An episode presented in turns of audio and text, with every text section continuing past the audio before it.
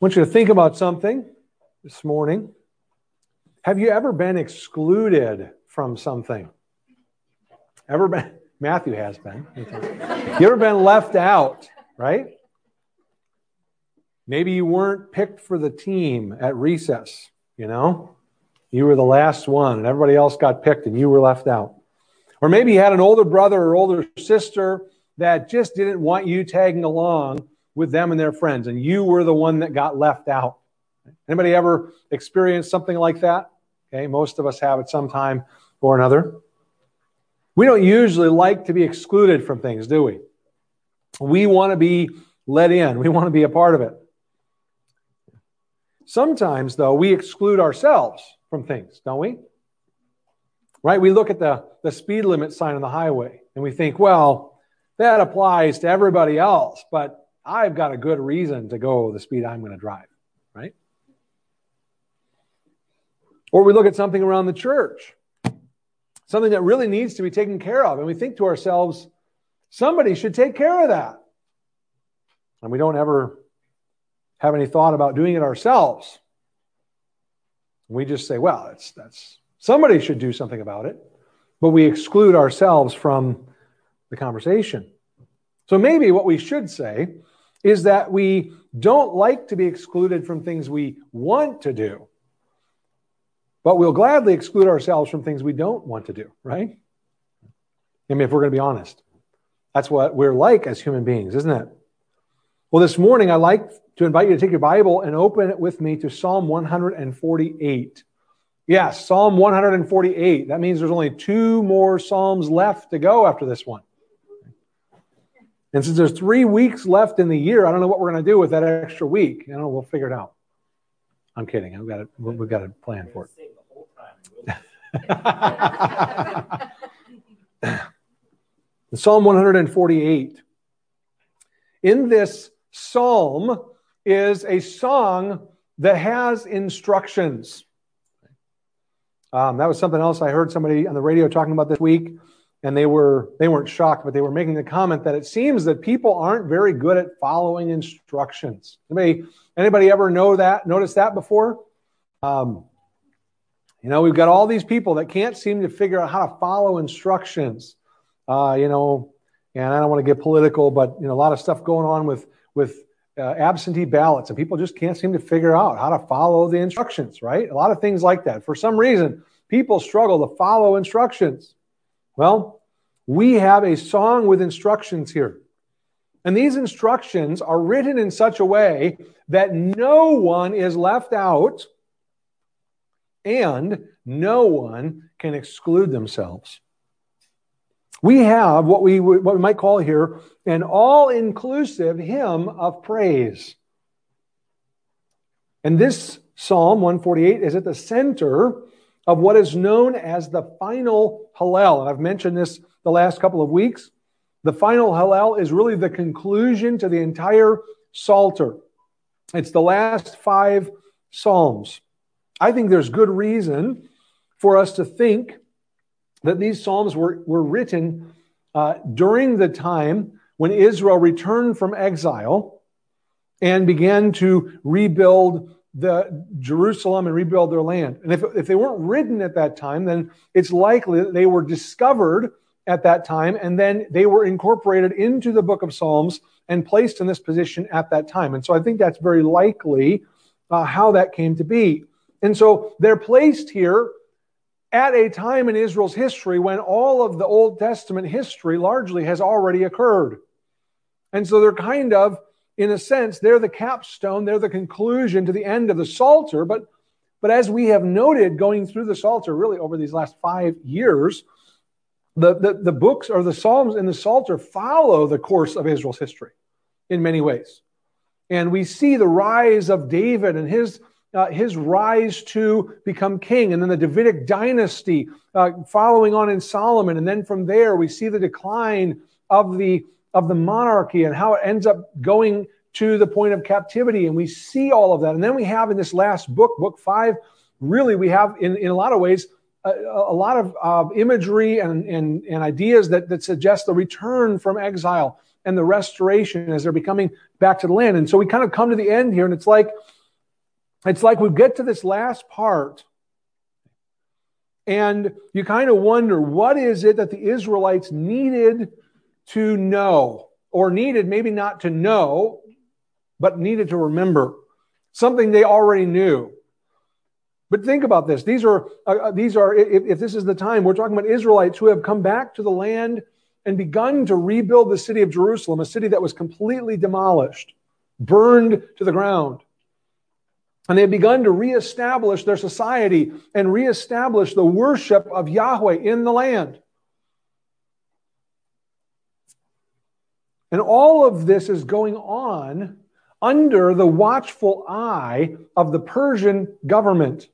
Because while the Israelites are doing this and experiencing some measure of liberty, some measure of freedom to establish their society, to reestablish the worship of the Lord, at the same time, these Israelites are not independent. They're not self uh, governing. They are under the authority of a foreign government. Now, we know from our perspective, looking back through history, we know that when Israel came back into the land, they were under the rule of the Persians. The Persians ended up being conquered by the Greeks. And so, for a brief period of time, the, the, the, Israelites were under the rule of the Greeks, and then the Greeks ended up becoming conquered by the Romans.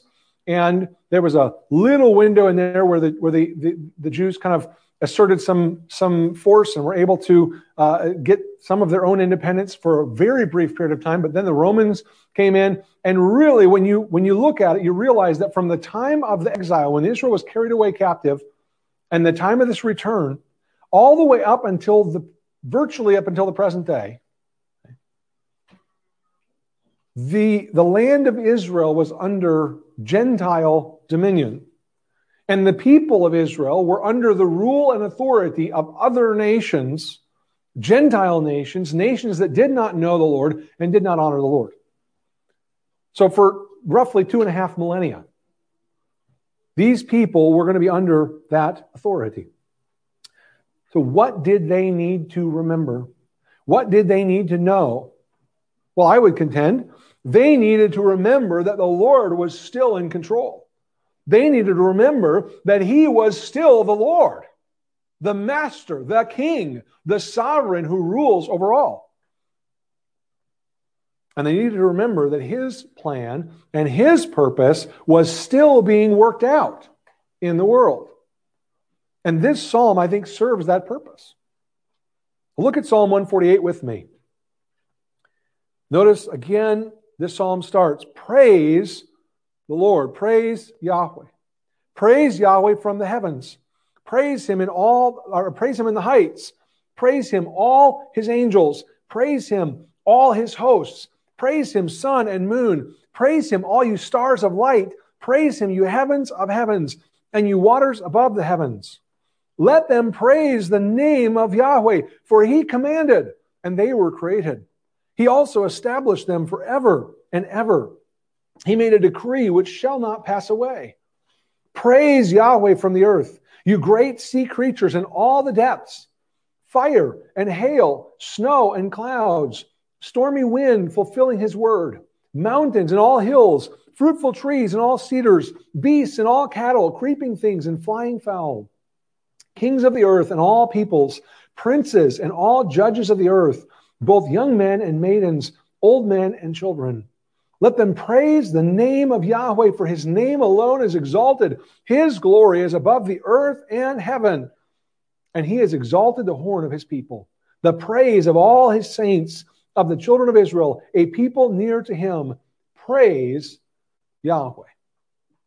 Let's pray and ask God's guidance and help as we come to the scriptures this morning. Father, I thank you for this wonderful hymn of praise.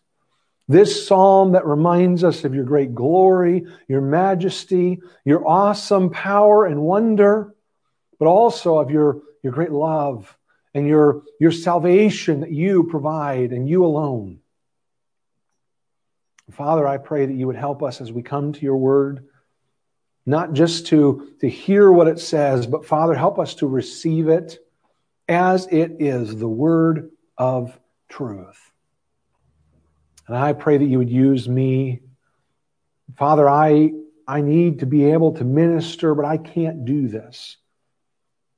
I don't have the ability. I need you to use me as your instrument, to, to work through me and use my words and my voice so that your will is done today. And I pray that you would glorify yourself in the proclamation of your word and that you would, would drive home to our hearts the truth, apply it to our lives, that we might know and understand and do uh, what you would have us to do this morning in response to your word. And I give you the praise and the thanks for these things in Jesus' name. Amen. Now, Psalm 148 begins, like all of the Psalms in the final Hallel, it begins with that Hebrew word hallelujah, translated praise the Lord here in the New King James. And it's interesting because that word hallelujah, I've mentioned this before, but it comes from the Hebrew, uh, the Hebrew verb hallel, which means to praise, and a shortened form of the name Yahweh, which is the name of God. So it means praise Yahweh, praise Yah. And that word or that verb hallel is used then throughout this psalm. Every time you see the word praise in this psalm, it's the same word in Hebrew. Now, sometimes we read the Psalms and there's different words for praise that are used synonymously, not in this psalm. In this psalm, beginning to end, it's the same word that's used. And so, at least 10 times here, we have this word, this expression repeated. If you, if you don't take the first and last, that form hallelujah, but the verb itself 10 times occurs in this psalm. We are told to praise God. And the first stanza, which is really verses 1 through 6, what we have is God's praise throughout the heavens. And especially for the kids who are following, I didn't get the notes up here on the screen, but uh, as you're filling out your notes, God's praise throughout the heavens is the first point there. Now, the, the thing is, we see this. He says, Praise Yahweh, praise the Lord from the heavens. But when he says heavens, of course, we understand that word heaven can mean different things, can't it? And so we have to ask, well, what does he mean by the heavens here? Is he talking about the sky above us? Because sometimes the, the Bible uses the word heavens and we talk about, you know, birds that fly through the heavens. Right? Well, that's the sky. Or is he talking about the, the solar system and outer space, you know, the heavens that are out there where the sun, the moon, and the stars exist? Or is he talking about heaven as in the place where God lives? So, what is what is in view here? Well, it, it, as we already read these verses, you can see in verses two and three and four that all three of those things are in view, aren't they? I mean, he includes all sorts of things that ought to praise the Lord. Angels. Okay, well, that suggests that he's talking about the heavenly realm where God lives, because the angels are there with him. But then he talks about the sun, the moon, and the stars. Again, that's, that's space and the world outside of earth. But then he talks about the, uh, the, the, the highest heaven and the waters above the heavens. And the implication here seems to be that all of the, all of the things, all of the layers, if you will, above us, everything that is above us here is where he's, what he's talking about. And so I think it's safe to conclude that he is saying that in all of these places in all of the heavenly realm, the sky, space, the spiritual domain, all of it, praise is due to the Lord. Everywhere, praise is due to the Lord. Now, the, the, the, terms in verses 2 and 3 are pretty simple, pretty straightforward. We understand that. He's really describing all of the expanse of the heavens and the space, and he's describing the angels and all that exists there. But then verse 4 is kind of interesting because there's a couple of phrases there that are, that are fascinating and worth maybe considering for a moment. The first one there is the heaven of heavens. He talks there in verse 4 Praise him, you heavens of heavens. And that's really a, that's actually a very literal rendering of that phrase. Some Bible versions will translate that the highest heavens. Um, it's a phrase very similar to the phrase the Holy of Holies. Anybody know what the Holy of Holies refers to? Anybody want to just share real quick? Anybody remember what the Holy of Holies refers to? Okay, the Holy of Holies is that the, the, the innermost room in the, ta- in the tabernacle and then later in the temple, right? It was the place where nobody could just walk in. Only the high priest could go there once a year with very special instructions. And why? Because the Holy of Holies was the place where God dwelt, right? It was the inner sanctum, if you will. And so the, the Holy of Holies, it's like the, the most holy place. That's the idea. The, the heavens of heavens then is like the heavenest of the heavenly places. Okay? It's the highest. It's the, the, the most exalted place. And this phrase is used several times throughout the Old Testament. I'll give you some examples. For instance, Deuteronomy chapter 10 and verse 14. Moses says this Indeed, heaven and the highest heavens, that's the phrase, the heavens or the heaven of heavens. Moses says, Indeed, heaven and the highest heavens belong to Yahweh your God, and also the earth with all that is in it. So the highest, the, the heavens and the heaven of heavens belongs to God. It is His. He owns it. And then later on, Solomon, and uh, oh, I didn't write the reference down here. I think it's First Kings chapter 8. Solomon was dedicating the temple in Jerusalem after it had been built. And he offers up a prayer of dedication. And in his prayer, here's what Solomon says, and it's very fascinating. He says, in uh, in uh, no, that's the wrong verse. I was going back to Deuteronomy. He says, "But but will God indeed dwell on earth? Behold, heaven and the heaven of heavens cannot contain you, much less this temple which I have built. So the heaven of heavens uh, seems to include not just the created realm of earth, sky, space, but but even the place where God dwells, right? The outermost reaches, the furthest reaches of everything that God has made and Solomon says even that can't contain God, right? A lot of interesting truths we could we could chase there if we wanted to chase some rabbits, but uh, but the heaven of heavens, he's saying here, the, the furthest expanse, the widest, the broadest, it doesn't matter how you want to apply this word, all of it, in all of it, in every place there, God deserves praise. Now, the other half of verse 4 is also interesting because he says, he speaks here of the waters above the heavens. And uh, that is a really interesting uh, phrase. And it, what, what, might come to your mind when, he, when you read this, the waters above the heavens, is Genesis 1 and verse 7, where Moses writes this Thus God made the firmament and divided the waters that were under the firmament from the waters which were above the firmament, and it was so. And Moses, there in, in the description of the creation week, seems to describe God creating the atmosphere um, around the earth, and such that there was water beneath the heavens, which is the water on the earth, and there's water above the heavens.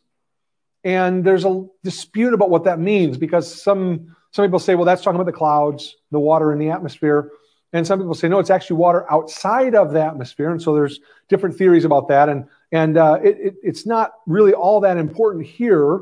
Um, it is possible that that's what the psalmist is referring to. The language is not identical um, because the word heavens does not appear there in Genesis 1 in references. It's not exactly the same phrase.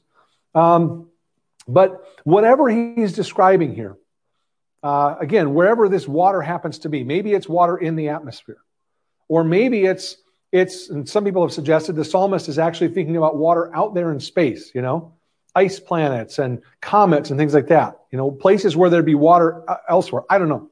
Regardless, what we do know and what is very clear is that, again, wherever you find water, wherever it is, even above the heavens, even out there, guess what? That's a place where God needs to be worshiped. That's where a place God deserves praise. He ought to be praised in all of these places, anywhere that we could think of, anywhere we could go. He ought to be praised. Now, it's interesting because you think about the history of mankind, and one of the things that we know is true is that over the centuries, uh, many people have worshiped angels, right? Many people have worshiped angels. And other people, and, and throughout history, uh, people, and they still do this today, they tend to look at the stars and they use the stars as a way to kind of discover their destiny, right? Um, and of course, we still, like I said, we still have people doing some of this today. But you know, Psalm 148 shows us that this is really foolish. Why is it foolish to worship angels. Psalm 148 says so. Why is it foolish? Well, because angels are creatures that were made by God's hand. That's what Psalm 148 tells us, right? In verse 5. Let them praise, let them, that's the angels, along with everything else, let them praise the Lord in the name of the Lord. Why? For he commanded and they were created. Right? The angels were created by God, and they are supposed to worship him. So it's foolish for you and I to worship them because they aren't to be worshiped, they are worshipers. They worship God. And why not uh, worship or study the stars? Why not read your horoscope and try to predict how your day or your year is going to go? By the way, I'm sure the horoscope industry saw 2020 coming a mile away, right? And I'm sure they, they warned everybody, right? If only we'd listened. No, not really. Why is it foolish to do that? Well, Psalm 148 tells us. Because the starry host, the sun, the moon, the stars that God, God commanded and they were created. They, they are created by God and guess what? They're supposed to praise him too. Did you know that? The stars are supposed to praise God. Now, I, I puzzled this a little bit this week. How is it that things that do not speak are supposed to praise the Lord? Right? Because the sun, the moon, the stars, they don't speak. Now, the angels, the angels can sing, the angels can speak. We know that. Scripture tells us about that. But the other things that are mentioned here, they can't speak or sing. And yet psalmist says, Praise the Lord. They ought to praise him. Well, I think we'll see, actually, this is the second half of the psalm, the same problem comes up because he talks about a lot of other inanimate objects, right? Things like, like snow and wind and, and, and uh, mountains and hills and all sorts of things. And he, he talks about these things and he says that they ought to praise the Lord too. Well, how do the mountains praise the Lord? Well, I, I, suppose one way you could you could you could answer that is you could say, well, didn't Jesus say that if we would keep silent, the rocks would cry out? So that's it. It's just this is they're just there as backup in case we don't do our job. Yeah, avalanches, right? I don't think that's the goal. In fact, what I think he's saying here, I think the idea of praise goes beyond just spoken word. I think the idea of praise here in the psalm has to do not just with spoken word, but it also has to do with fulfilling their purpose. You see, when the, we, we talked about this in, in Sunday school, Psalm 19, the heavens declare the glory of God. They do it without a word. I think that's I, that's my opinion, by the way, of Psalm 19, verse 3. If you were in Sunday school, I think it's saying there's not a word spoken, and yet it is very clearly understood the glory of God. How is it that the sun can declare the glory of God? Well, Psalm 19 says it. It's by running his course every day. It's by, by, by riding his chariot across the sky or running his race, is the way, the way David says it. He's like a strong man ready to run his race in the morning, and he runs it all the way to the end. How does it declare the glory of God? By doing what it has been called to do. That's how the sun declares God's glory. How do the stars declare the glory of God? By doing what they have been called by God to do. They fulfill their purpose and they express and declare and praise the name of the Lord. I think that's what the psalmist is saying. I don't think he's necessarily saying, you know, that this praise is always spoken. These inanimate objects can praise the Lord by doing what he's called them to do.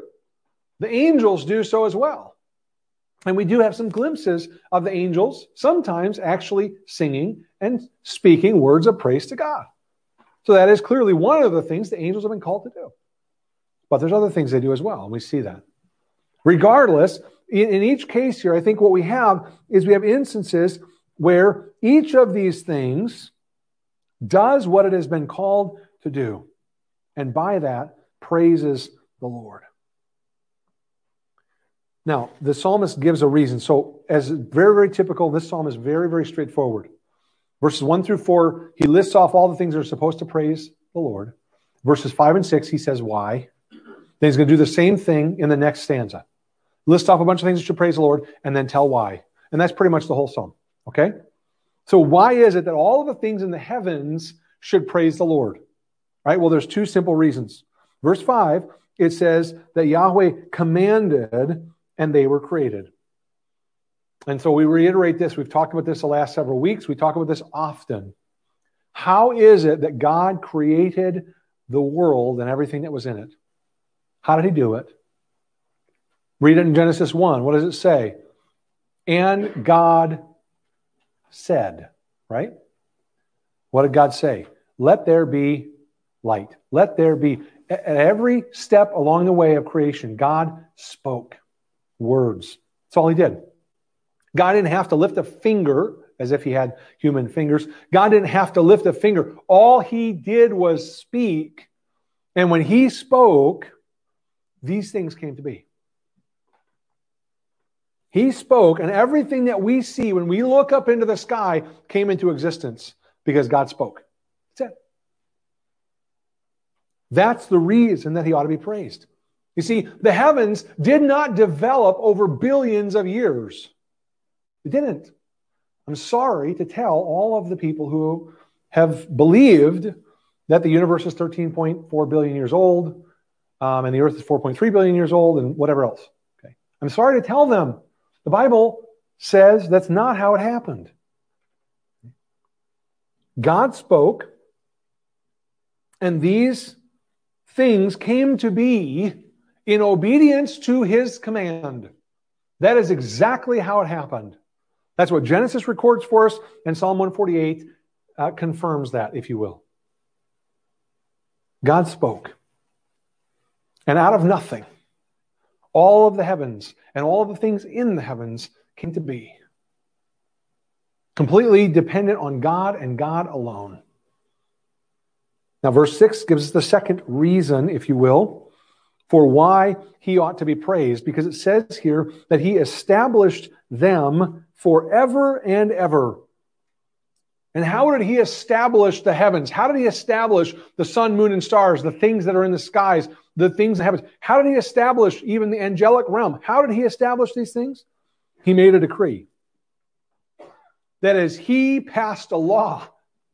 With the word of his mouth, he declared something, and it was so. And it says, He made a decree that shall not pass away.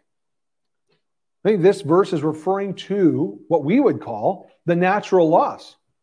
Right? We talk about the laws of nature, the law of gravity, and the, the, the, the different laws that make up the world, right? The laws of thermodynamics, the laws of motion, and all of these different things. And we have discovered a number of laws, things that appear to be true all the time in the physical world and in every place, as far as we can tell.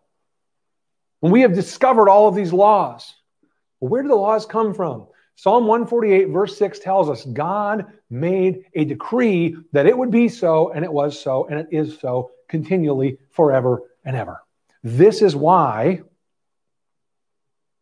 This is why the laws of nature do not change. This is why the sun comes up in the east and sets in the west, and that doesn't change. This is why summer leads into fall, leads into winter, leads into spring, leads into summer, leads into fall, and this continues on and on perpetually. Why? Because God established a decree, He declared it to be so, and it is so.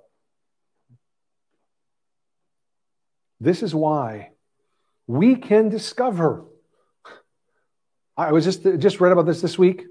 Um, the, the, discovery of the planet Pluto, which now I know is not a planet anymore because poor Pluto. But um, but anyways, I was reading about that this week, and you know, Pluto, interestingly enough, you may not know this, but Pluto was discovered because astronomers were looking at the, the movement of the outer planets of the solar system and said, now something's not right here. They're not moving exactly the way that our predictions and models say they should move. There's something is affecting them. And so they began to search and thought, well, they did some calculations and said, you know what? We, I bet you there's a planet out there we haven't seen yet. And that planet is causing these planets to move differently than we expect. And then over, it took a number of years, they calculated and they looked where they calculated and they found a planet. How can we do that? How can we sit down and crunch the numbers and figure all that stuff out? How can we be sure that it's going to work the way that we predict? It's not an accident. right. Psalm 148 and verse 6.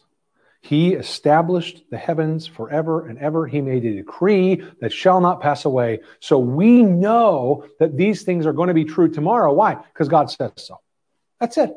That's the only reason that we have any confidence in our observations in science and in the world and in our predictions about what tomorrow is going to look like. The only reason we know that is God says so. That's really it. You realize that? I mean, that little, the little kid's song that we like to sing. Jesus loves me, this I know, for the Bible tells me so. How do I know what I know? I'm getting a little bit far afield here, but the truth is the only reason I know what I know is God says so. At the end of the day, that's it. There is no other foundation upon which any knowledge can rest. And Psalm 148 speaks here of the natural world and it tells us how it came to be, not just how it came into existence, but it tells us how and why the natural world continues to operate the way that it does. And it's only because of God. Guess what? He ought to be praised. You ought to praise his name because every bit of technology, every bit of, of machinery, every bit of, of skill and, and usage of this world that we have developed rests on the fact that God declared these things to be so and they continue at his word. That's why we're able to live in this world as we do. All because God declared it to be so and it was so. So praise the Lord. Now, that's the first stanza. He's really focusing on the heavens. But the second stanza, verses, well, it's 7 to 14, but I'm going to say, let's say 7 to 12, because we're going to say the last two verses because there's a little special wrinkle here, okay? But the second stanza, you notice a shift, don't you? You can see it very clearly, verse 7. Praise the Lord where? From the earth. Here's the shift, right? What we have in the second stanza is God's praise in the earth. God's praise in the earth. We had God's praise throughout the heavens. Now we have God's praise in the earth. Notice what he says here praise the Lord from the earth.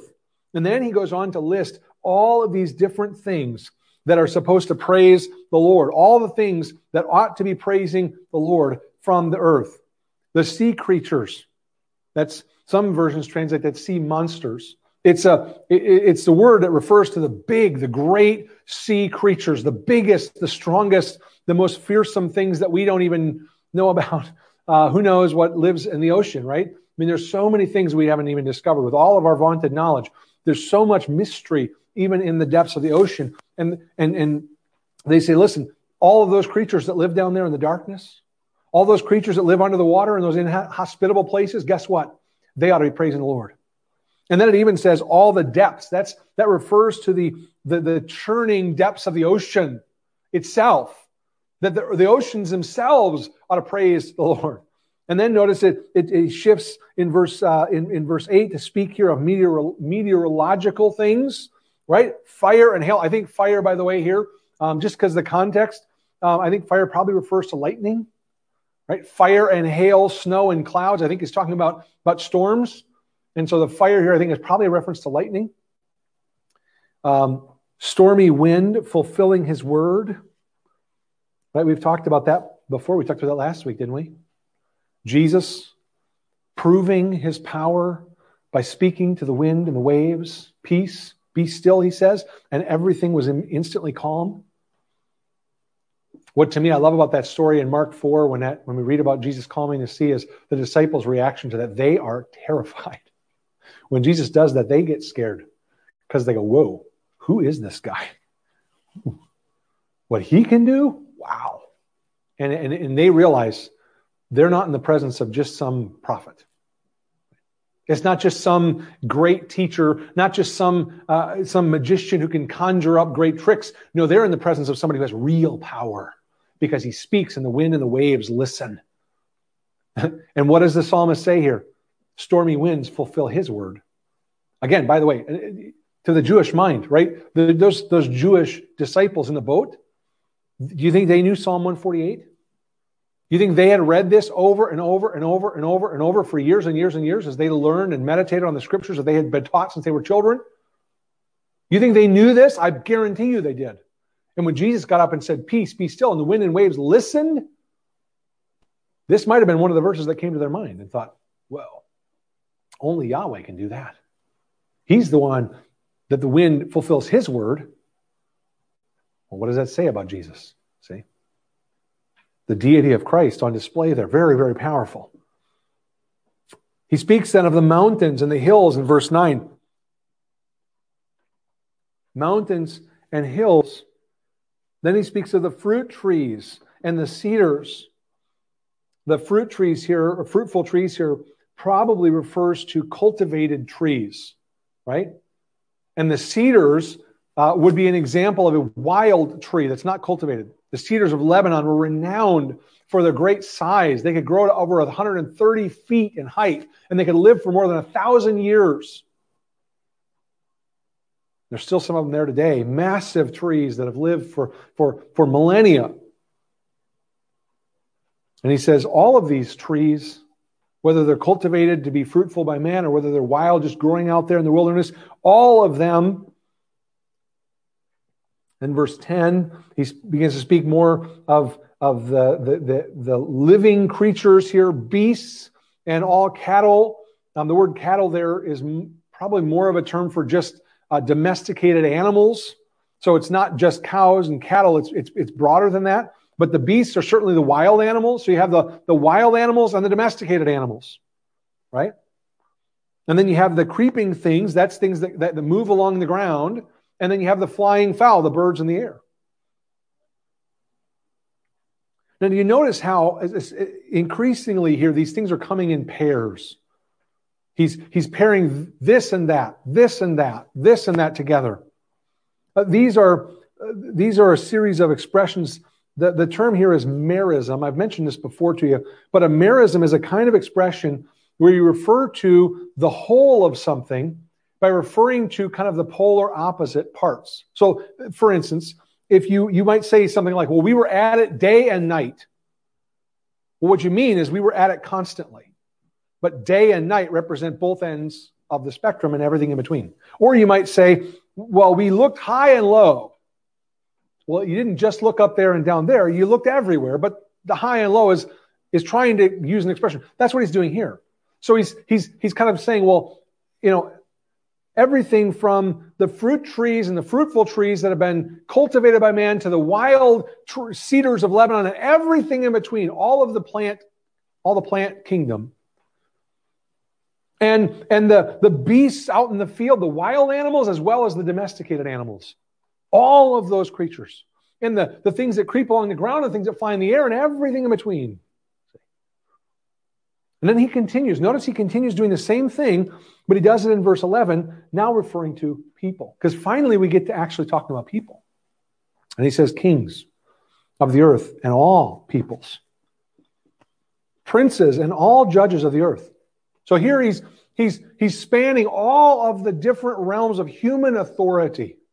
People who have power and people who are in positions of power in every nation and across all ethnicities.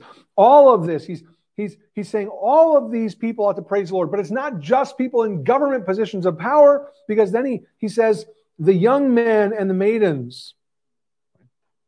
Um, and I think the emphasis in that line in verse 12 is really on their sex. It's men and women, the young men and the maidens, referring to uh, their, their, their sex, their gender. And so what he's saying is everyone from both sexes. And again, if you know the Bible, you realize there's only two sexes, contrary to what many people uh, think today. So he says everybody is included here, male and female. That, that covers everybody. Oh, and old men and children, which again, old men here is more of a generic term for the elderly. He's talking here about every age across the spectrum as well, from old to young and everything in between. The point is, what he's saying here is that no one gets left out and no one can choose to opt out.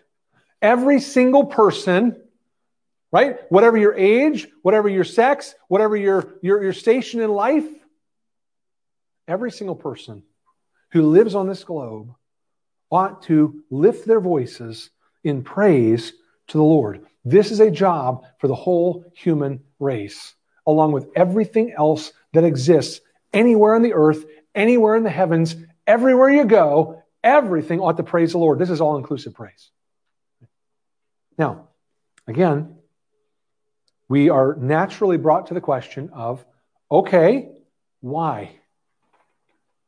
Right? What's the reason given? In verse 13, he tells us, Let them praise the name of the Lord, for his name alone is exalted. His glory is above the earth and the heaven.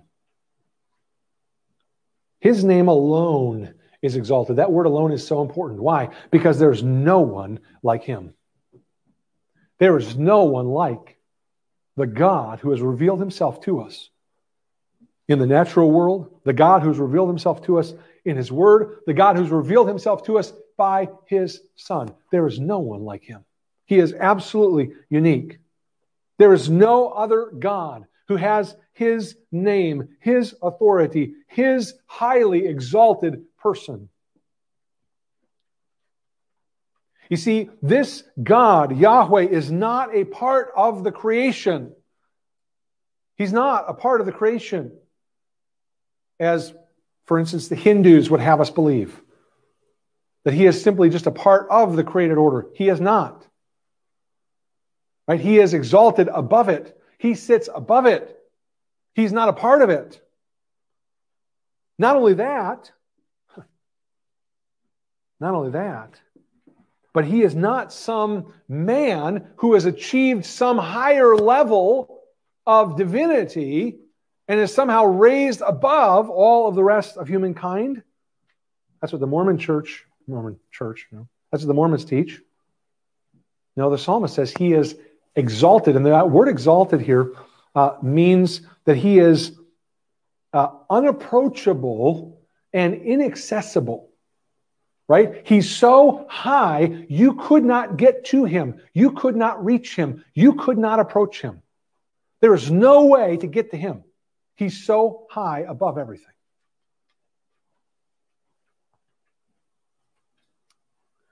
His glory, he says, the last part of verse 13, his glory is above the earth and heaven. And that tells us that he rules over the whole created order and everything in it. He is the great king. He is the sovereign Lord, and his majesty cannot be matched by anyone or anything. Now, it's interesting because I said that, that this stanza uh, kind of goes through verse 12, verse 13, and there's a little bit of a shift here, maybe an extra wrinkle here. Because verse 14 offers another reason to praise. And it gives us here a demonstration of his power and his authority. But I think you could also say that this last part of the psalm, verses 13 and 14, really add another dimension to the praise of the Lord. And it's this we have in the first stanza, we have God's praise in, in the heavens, right? Throughout the heavens. Then we have God's praise in the earth. And now, in the very closing verses, what we have is God's praise among his people. Because here we have a special focus that comes into view. He has exalted the horn of his people.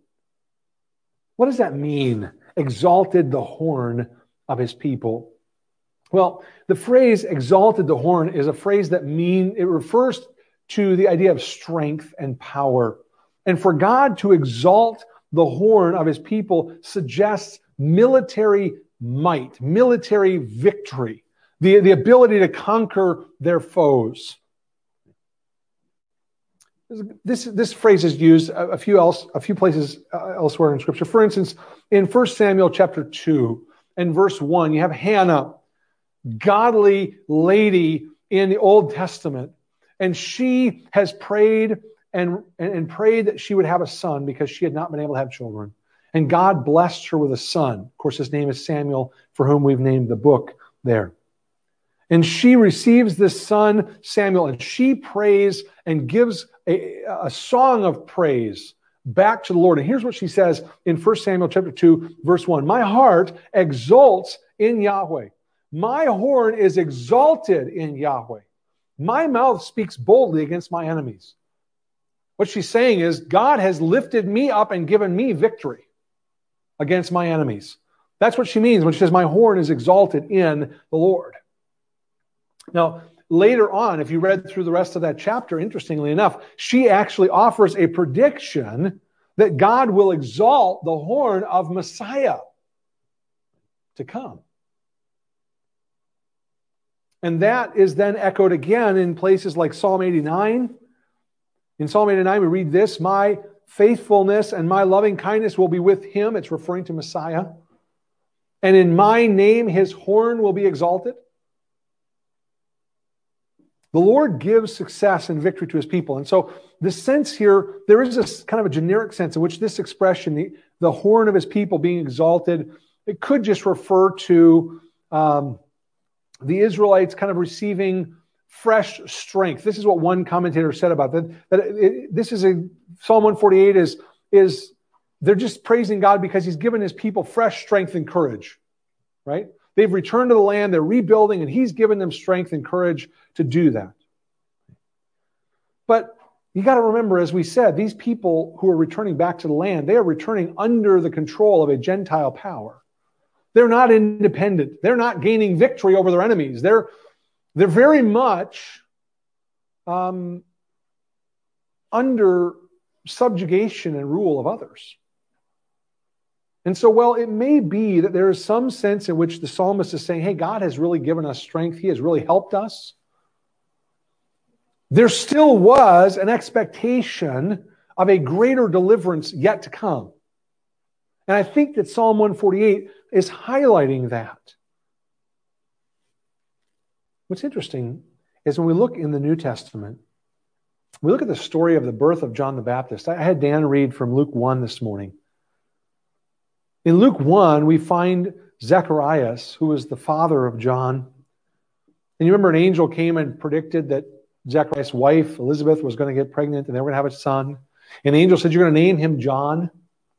And that confused Zacharias because John was not a family name. There was nobody in their family named John. And so that was that was very unusual. You named people within the family. You kept family you honored family members with names. I mean, that was not, you did not break from that. Okay. This was a serious tradition.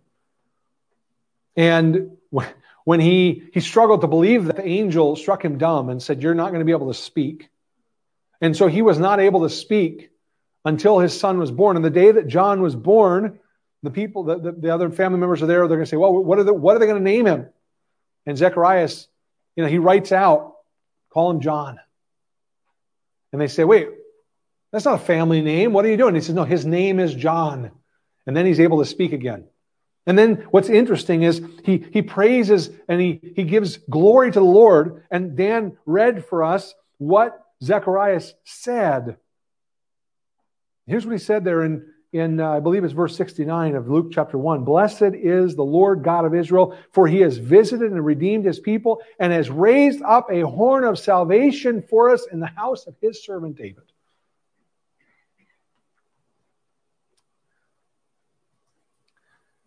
John, Zacharias' son, was the forerunner of Christ. And Zacharias knew that. That's clear from what Dan read this morning for us he recognized that his son was going to be the forerunner, the one who would lead the way for the Messiah who was coming.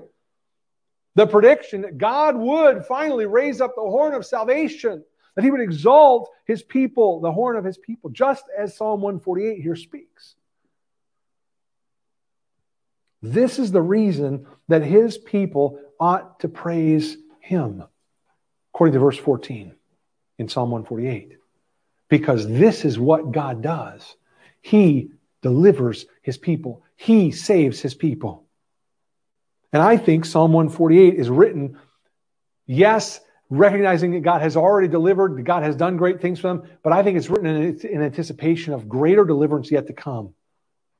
And again, I think Zechariah picks up on that. That's the hope that the Israelites had in that first century when Jesus was born. They were still clinging to that hope that God was going to raise up a horn of salvation to the house of David, Messiah who was going to come.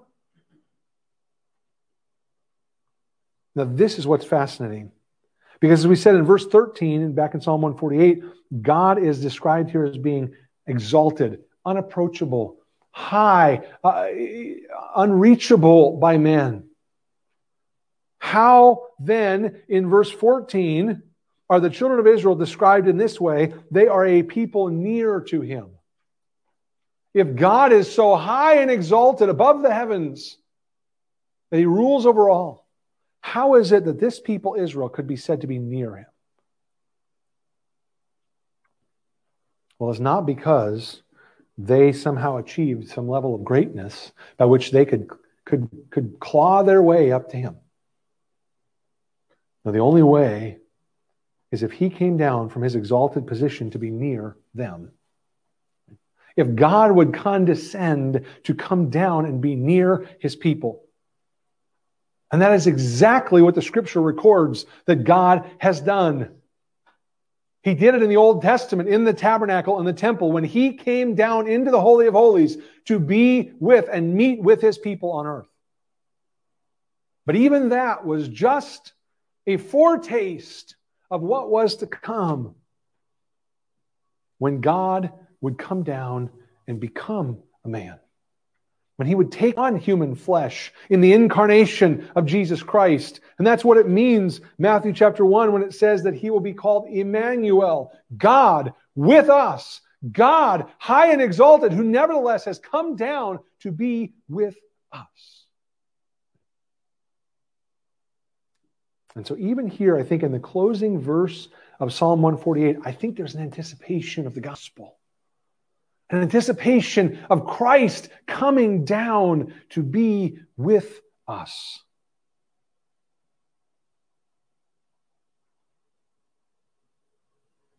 So that the children of Israel could be a people near to the Lord.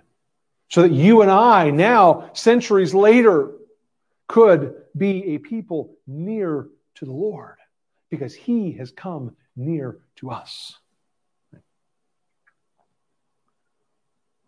Are you one of God's people today? Not an Israelite by birth, but a child of God by faith. The same faith that saved Abraham and all of the Old Testament saints. Have you trusted in Christ to be your Savior? Have you recognized that Christ is your Lord and your King, your Master, the one to whom you owe allegiance, the one to whom you owe praise? God has raised up the horn of his people, Jesus Christ, who died for your sins and rose again so that you might have life in him.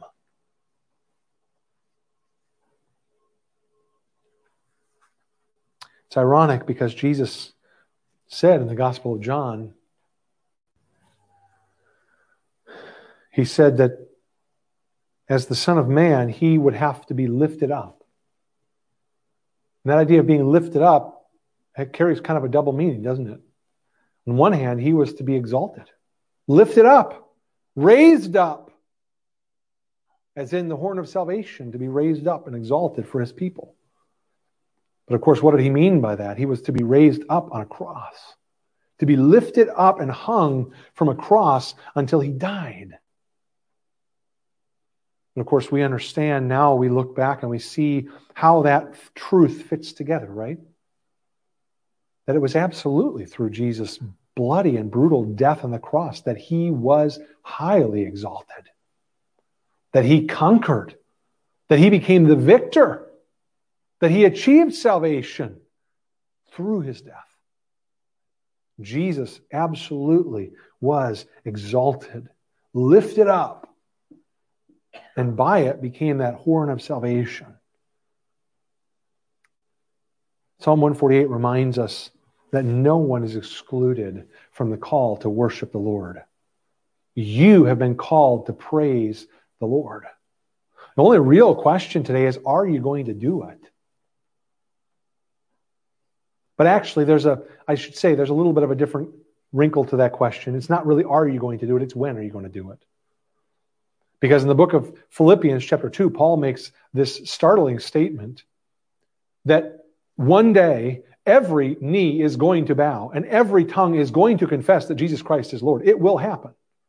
So you will praise him. You will declare him to be Lord. You will honor him and worship him. The only real question is when? I would invite you to do it today. If you've never done that, if you've never confessed Jesus as your Lord, if you've never trusted in Him, then today I invite you to bow your knee to Him, to, to recognize that He has died for you, to pay for your sins, He is raised again from the dead, and he lives as your king. And you should acknowledge him as such. I invite you to do that today. And if you've trusted in Christ, you know, you may not feel like worshiping God. You may not feel like praising God. Some days are hard. Sometimes life is hard. And sometimes we're in a situation where we don't feel like praising the Lord. But guess what? Psalm 148 doesn't give us an out. We don't get to take a day off and say, well, I'm, I don't feel like praising God today. I got a lot on my plate.